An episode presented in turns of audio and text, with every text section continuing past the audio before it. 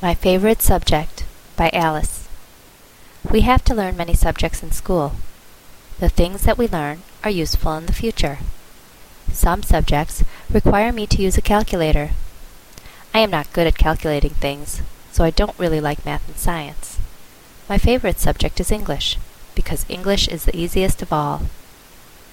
I think that a teacher's method of teaching is important.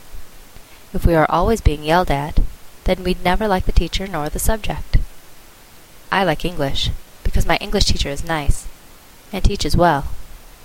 We can relax and enjoy English in English class.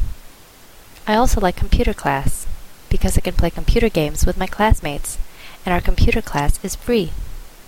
I hate math and science. They are so difficult. Study for the purpose of application. Learning the subject that interests you most is good for your learning. We learn different subjects. We have subjects that we like and hate.